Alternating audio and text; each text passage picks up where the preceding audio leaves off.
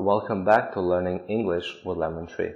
Today we're going to learn a new sentence. It is a question, actually, and you will hear it, you will be asked either at the airport, bus station, or a train station. So let's have a look. Would you like a single or a return ticket? Would you like a single or a return ticket? Would you like a single or a return ticket? Single ticket is a ticket uh, only to only in one direction from Beijing to Shanghai, for example, only in that direction.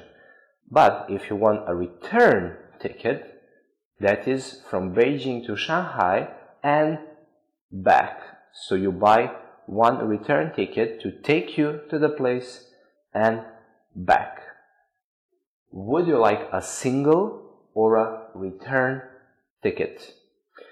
Thank you for watching. See you next time. Bye.